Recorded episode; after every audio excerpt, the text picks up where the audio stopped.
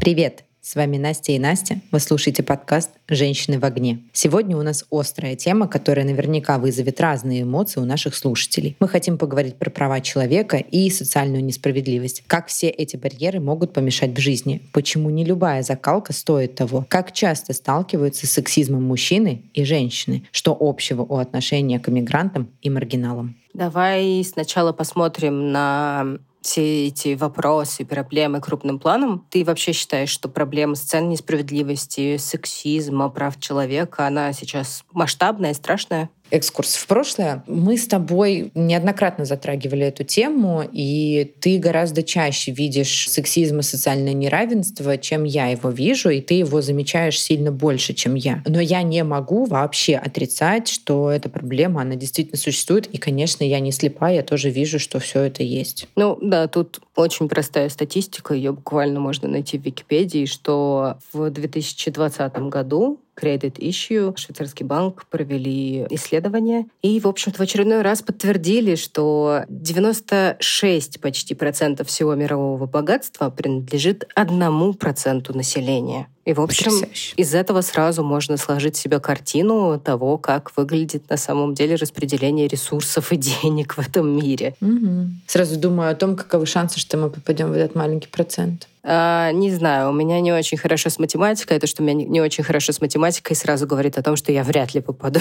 в этот один и один процент населения. Не обязательно хорошо знать математику, чтобы зарабатывать много. Но мы немножко удалились от темы. Короче, действительно, это звучит очень грустно, и главное, непонятно, как ситуацию вообще можно исправить. На самом деле есть разные направления, действия. Есть ООН и разные другие организации за права человека, которые, в общем-то, действуют в этом направлении. У них есть какие-то большие, там, 10, 20 или 30-летние планы. Но у меня есть ощущение, что с пластиком борется гораздо более эффективно, чем с социальной несправедливостью в мире, потому что та самая социальная несправедливость, и ее решать не очень выгодно. То есть за счет этой социальной несправедливости наращивается дешевая рабочая сила, и тем самым одному тому самому проценту населения не нужно тратить больше денег, чтобы обогащаться. Поэтому как будто заинтересованных в том, чтобы решать социальную несправедливость, гораздо меньше, чем во многих других глобальных проблемах.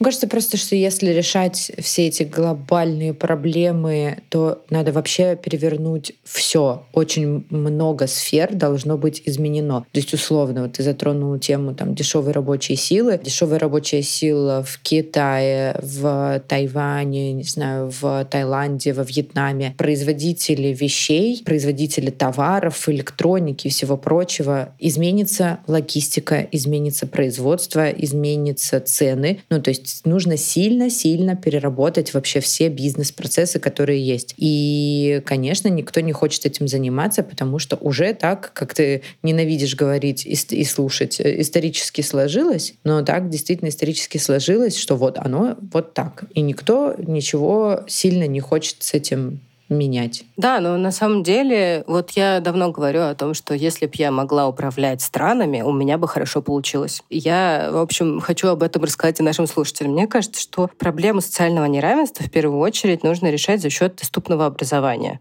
Вот, и образование должно быть везде бесплатным, и везде качественным. То есть должно быть какое-то глобальное мерило образования, и не должно быть такого, что на работу берут только тех людей, которые закончили самые дорогостоящие университеты и колледжи. Ох, это так сложно. Знаешь, у нас просто еще с Советского Союза, по крайней мере, там по нашим родителям и их друзьям я могу судить, что все говорят о том, что обязательно необходимо получить высшее образование. Плевать, кем ты будешь работать, важно, чтобы ты получил получил высшее образование. Ну, то есть, не знаю, иди вот на экономиста хотя бы выучись, и потом с дипломом иди работать моделью или тренером по сквошу, еще кем угодно. Ну, то есть абсолютно не связанные профессии. И, честно говоря, люди-то учатся просто ради диплома. Просто для того, чтобы он был для галочки.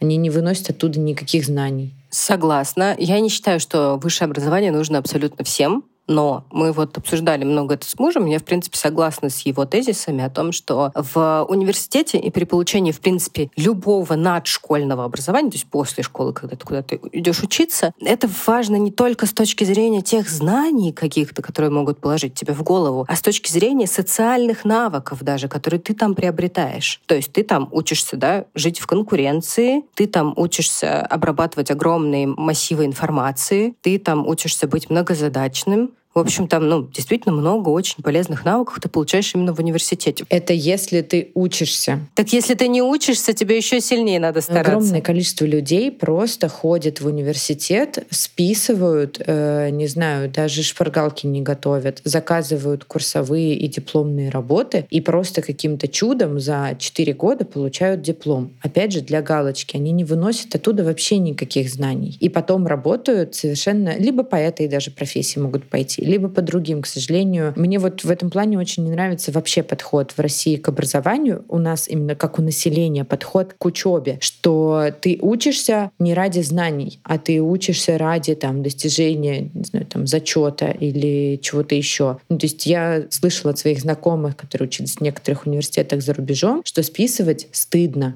И если ты не выучил эту тему, то тебя как бы не зачмырят, конечно, но, в общем, ничего хорошего в том, что ты не знаешь. Круто знать, не круто не знать. А у нас наоборот. У нас люди хвалятся тем, что они не учили, не готовились и все равно сдали. Или купили. Ну, я считаю, что это тоже навык, наверное, но в целом это немножко не имеет отношения к нашей теме. Давай вернемся к социальной несправедливости правам человека. Как бы любой человек имеет право на образование. Я вот о чем? Как бы, мне кажется, тоже супер базовая штука для соблюдения равенства. И мне кажется, что вот эта доступность образования, если она будет, она как раз в том числе решает проблему того, что вот этот не учился, у него есть диплом как бы, ну, если диплом будет легко доступен, то этой проблемы не будет. Да ну нет, те, кто хотят учиться, они учатся. Ну, то есть у нас э, в России же была стандартизирована, как раз-таки введено ЕГЭ именно для того, чтобы упростить всем поступление в университет. Цель вообще ЕГЭ была в том, чтобы любой человек из любого региона мог поступить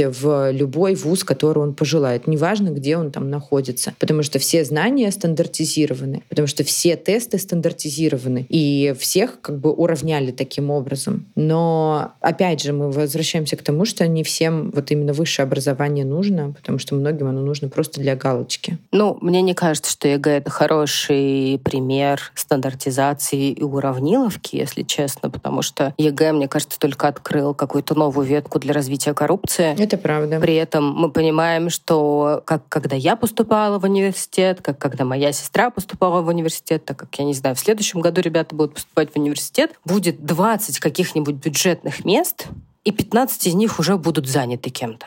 И вот пять талантливых ребят со всей России могут поступить в условный МГУ. Под занято, я думаю, что все прекрасно понимают, что я имею в виду. К сожалению, так и есть. Это та самая социальная несправедливость. Мне кажется, что, кстати, вот с этим, скорее всего, сталкивались все, когда поступали в университет, что нет никакого честного конкурса на самом деле.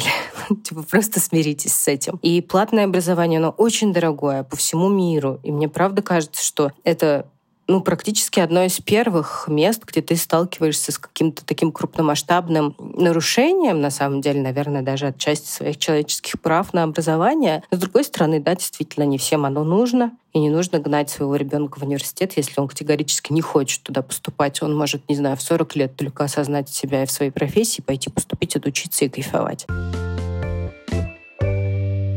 Ну, ты знаешь, что меня очень сильно радует, что россияне все-таки озабочены вопросом социальной несправедливости. И данные по 2020 году, а это, на секундочку, разгар пандемии, первое место, 57%, занимает именно рост социальной несправедливости по опросу россиян «Что вас волнует?». То есть второе — это неравенство между людьми, и только на третьей позиции сам коронавирус, который занимает 35%. Мне кажется, статистика говорит о многом. Меня тоже удивило, и я не понимаю, это от того, что люди, они видят, как живут другие, более успешные, более богатые, более какие-то, не знаю, с большими возможностями люди? Или это ощущение того, что они не могут ничего изменить и беднеют, как-то, ну, более свежей статистики я не нашла, к сожалению. Мне кажется, первое. Во-первых, очень красивая картинка в социальных сетях, в нашем дорогом, любимом запретограмме. Вот эта роскошная жизнь всех блогеров, которые зарабатывают миллионы, ездят на дорогущих машинах, и у них вот так все легко и просто. И тут же ты видишь, как бы, не знаю, там, яхты у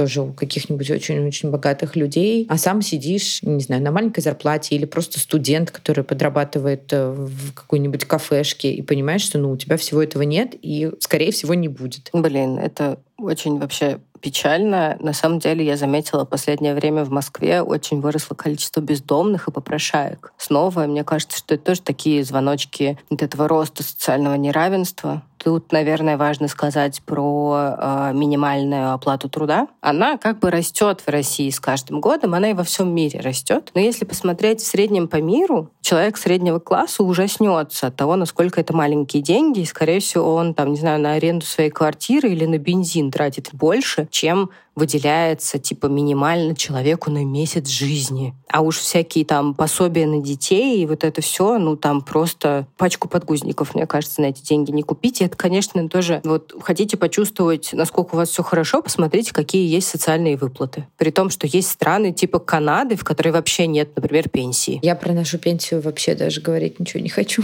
Это настолько грустно и печально. И, к сожалению, вообще непонятно, что должно измениться, и что нас тоже это все ждет. Работай, не работай, достигай, не достигай чего-то, а пенсия у тебя все равно будет копеечная. Ну, как так-то? Да, ну, например, в Канаде там все устроено таким образом, чтобы ты, типа, в течение жизни копил деньги, и потом, значит, в старости продавал свой большой дом, переезжал в какой-нибудь кондоминиум к другим старичкам, и там, значит, жил, э, ходил, э, совершал пешие прогулочки, и там, не знаю, ходил в бассейн и тусовался на дискотеках. Мне внезапно сейчас э, вспомнилась ситуация. Ты сказала, что все устроено таким образом, чтобы была возможность откладывать. И я подумала, да, но у нас не всегда есть возможность откладывать. И, в общем, как-то у нас был диалог с э, нашим с тобой общим знакомым, и он вспоминал один период своей жизни, ему на тот момент, наверное, было лет 35-40, и он сказал, что вот, да, я так тяжело работал, и, а, он, что-то у него были очень частые командировки в Лондон,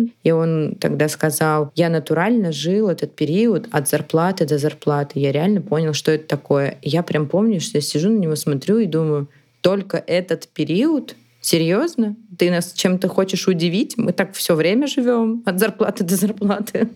Короче, я, честно говоря, могу, наверное, только какой-то очень короткий период своей жизни вспомнить, когда я жила с возможностью ну, нормально откладывать, а не жить реально тютя в тютяру, как говорила моя бухгалтер на работе. Ох, у меня сейчас такой период жизни, когда мне много денег приходится откладывать. Там я не могу себе позволить чего-то лишнего со своей зарплаты. У меня есть цель, я к ней иду. В общем, иногда я просто смотрю на денежки, на которые капают проценты, и радуюсь им. Но, конечно, жизнь моя с началом февраля 2021 года, она сильно изменилась. И, ну, то есть, мне кажется, она уже никогда не будет прежней. И теперь мне все дорого, везде дорого. Все просто невозможно. Да, это правда, что всем дорого, кроме того самого одного пресловутого процента, или сколько ты там озвучила в начале подкаста. Не могу перестать о них думать. Один и один. Процент. Ой, замечательно. Как же, как же интересно живется этим людям сейчас. Заметили ли они, что подорожала туалетная бумага? Ну, если они владельцы туалетно-бумажного производства, возможно, они сильно этому порадовались. Скажи, пожалуйста, у тебя есть живые примеры социальной несправедливости, вот прям, которая либо с тобой была, либо с какими-то твоими друзьями, знакомыми? Слушай, у меня есть пример социальной справедливости. Такое было однажды, в 2009 году. Я училась в университете, я была круглой отличницей просто. У меня все были пятерки, училась как машина просто. И я попала под президентскую программу, меня перевели на а, бесплатное обучение. Я считаю, что это социальная справедливость, потому что я была молодцом. Но при этом мне кажется, что абсолютная социальная несправедливость в отношении мужчин во многих странах, которым есть воинская повинность, И если вдруг они совершили одну ошибку в университете, не сдали один экзамен и вылетают, то они должны пойти служить в армии. У них нет никаких других вариантов. Я считаю, что это социальная несправедливость, потому что это тоже, как и высшее образование, это нужно не всем. И не все это могут выдержать. Конечно, абсолютно страшно то, что происходит со стариками. Страшная социальная несправедливость для меня — это стоимость жилья практически во всем мире. Покупку жилья могут себе позволить вот легко, знаешь, чтобы это не стало драмой на всю жизнь. Какой-то, по моим ощущениям... Ну, наверное, не один и один, но, наверное, меньше 50% населения Земли могут позволить себе да, хорошие конечно, да. жизненные условия. Конечно, сильно меньше. Да, у меня разрывается сердце от этого, особенно когда я смотрю на страны развивающиеся, где там женщина, у нее пять детей, муж ее бросил, и она живет просто, ну, реально в сколоченном из досок крошечной какой-то хибарке, без туалета, без всего. У нас же, кстати, даже в России какой-то огромный процент людей, которые живут без санузла внутри жилища. Он какой-то просто ужасный. Вот это все для меня звучит, конечно, сумасшедше страшно. Наверное, это все наслаивается и на проблему голода, и на проблему перенаселения, и все это вместе. Ну, то есть иногда, когда слушаешь новости, читаешь новости, кажется, что, ребята, вы вообще не тем занимаетесь. Вообще в курсе, что в мире происходит? Возможно, в политику не идут эмпатичные люди. Да. Вот как-то я затрудняюсь сейчас вспомнить примеры моих близких и что именно вот с моими близкими прям происходило, когда это было прям социальное неравенство. Но я точно знаю, что у меня было социальное неравенство на работе, когда коллега-мужчина на аналогичной должности получал больше просто по своему полу. Да, у меня было такое, что мой подчиненный мужчина получал больше меня, да. просто потому что и он мужчина, было. и мой босс мне в лицо сказал, что ну, у него ребенок и ипотека а у тебя же нет семьи, а я только развелась тогда. Это было просто потрясающе. Да, мне тоже такое в лицо говорили. Очень простой пример социальной несправедливости. Наверняка ты его видела и слышала. Я сдаю квартиру только славянам. Или только семейной паре без детей или без животных. Меня, наверное, я уже говорила о том, что меня очень задевает расизм в любом его проявлении, но вот это только славянам, мне кажется, что такое, в общем, можно и административный штраф, в общем-то, ну выписывать ну людям. Ну что-то. У нас это наоборот, это поощряется. Ты неправильно все думаешь. Если ты не сдаешь квартиру славянам, ты молодец. Фу, наоборот, славянам. Видите, оговорилась. Все правильно вообще ты сказала. Слушай, вот ты живешь в эмиграции.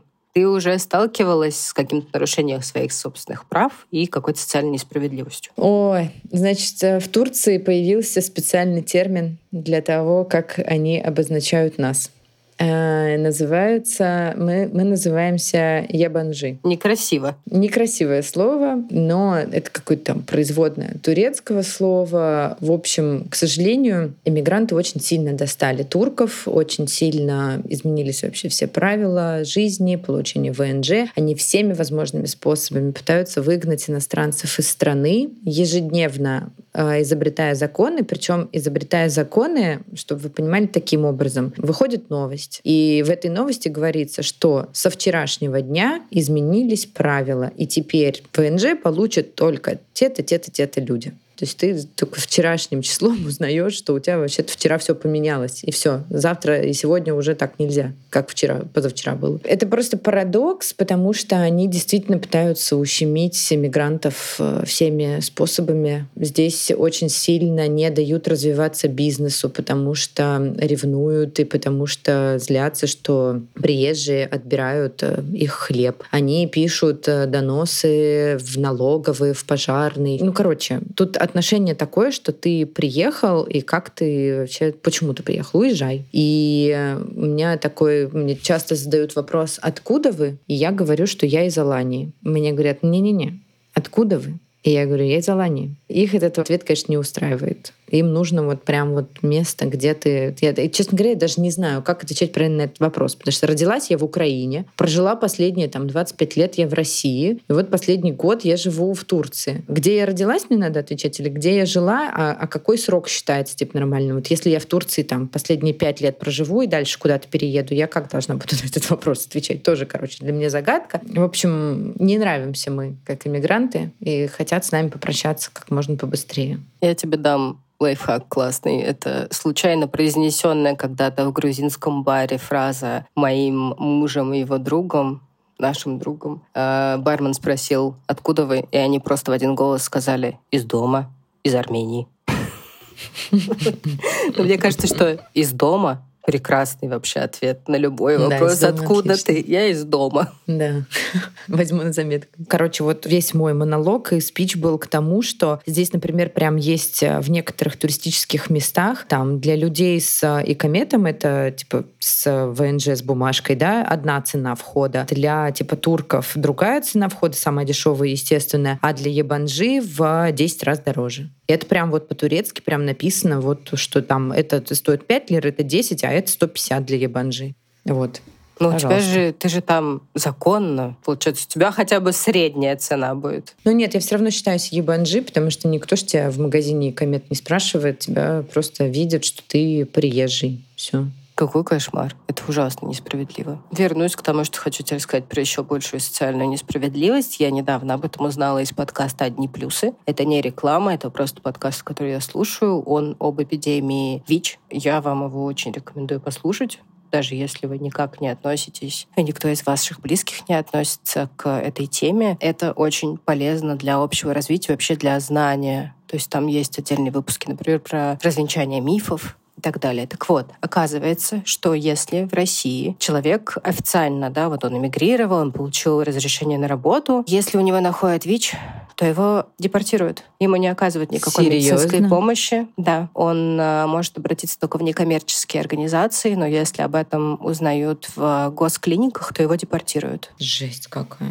При этом, насколько я знаю, например, в Европе, чуть ли даже если ты турист, если ты любым, в общем, способом попал на территорию Европы, ты можешь обратиться за терапией. Блин, так это же просто отвратительно, потому что это порождает не то, что люди такие, так, ну у меня ВИЧ, я полетел домой добровольно, чтобы меня депортировали, а люди просто не обращаются за помощью и всячески скрывают, что у них ВИЧ, не принимают необходимые медикаменты и просто усугубляют свое здоровье.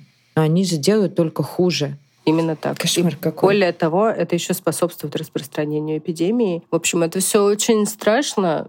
И если вас интересует тема, правда, послушайте подкаст «Одни плюсы». Он классный, и мне кажется, что очень важный, и в том числе раскрывает много постась несправедливости э, у людей ВИЧ-положительных. Надеюсь, что я правильно использую этот термин. Как ты вообще думаешь, сейчас есть какие-то такие действенные способы по борьбе с э, несправедливостью, которую мы с тобой сегодня обсуждали? Мне кажется, что мир снова разделяется и закрывается. Мы с тобой пожили в очень открытом мире. Было классно. Мне бы хотелось, чтобы этот мир когда-нибудь снова стал таким открытым, каким я его помню. И, наверное, без этого шага все равно ничего не получится, потому что страны, которые живут в изоляции, ну, фактически это все Северная Корея. Они могут творить со своими гражданами все, что угодно. Там может проходить все, что угодно. Ну, то есть США — оплот демократии. Запрещены аборты в большей части штатов. Как это вообще может быть? Абсолютно же недосягаемо да, для нашего ума. И все эти военные вооруженные конфликты, уж не знаю, как их правильно называть, которые сейчас случаются по всему миру. Ты уже не знаешь, кому конкретно собирать гуманитарную помощь, потому что происходит какой-то просто ад на земле. Наверное, пока это все не будет урегулировано, никаких действенных, по-настоящему классных шагов в решении проблем с правами человека и социальной справедливостью не будет. Я, честно говоря, разочарована там, в Гааге, в ООН и там, в Европейском суде по правам человека и вот этим всем, потому что 2023 год показал как будто бы какую-то несостоятельность всех этих органов. У меня, честно говоря, есть какая-то растерянность и бессилие потому что когда ты начинаешь задумываться обо всем, что происходит, кажется, что ты вообще ничего не можешь сделать, не можешь ни на что повлиять и вообще что-либо изменить. И если,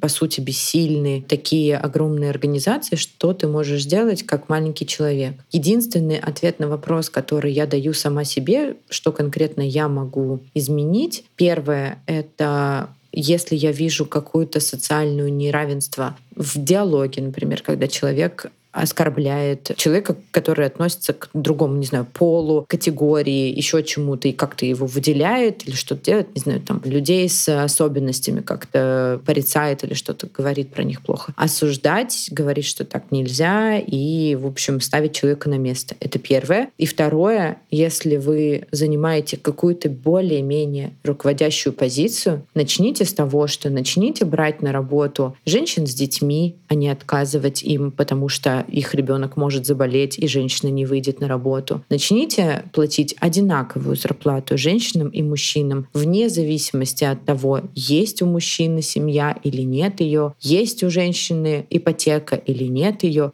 Есть такая популярная сейчас фраза, к сожалению, не могу материться в подкасте, иначе придется поставить 18+, но вас это волновать не должно, на что ваш сотрудник тратит свои деньги. Вы просто должны ему платить высокую, хорошую зарплату в соответствии с его квалификацией, а не в соответствии с его полом. Абсолютно с тобой согласна. С вами были «Женщины в огне». Пусть у вас не будет барьеров, связанных с несправедливостью. Мы верим в баланс и надеемся дожить до отчета ООН, где расскажут, что социальную несправедливость искоренили во всем мире. Слушайте наши подкасты, рассказывайте друзьям, подписывайтесь на наш телеграм-канал, а еще мы ждем вас на Бусте.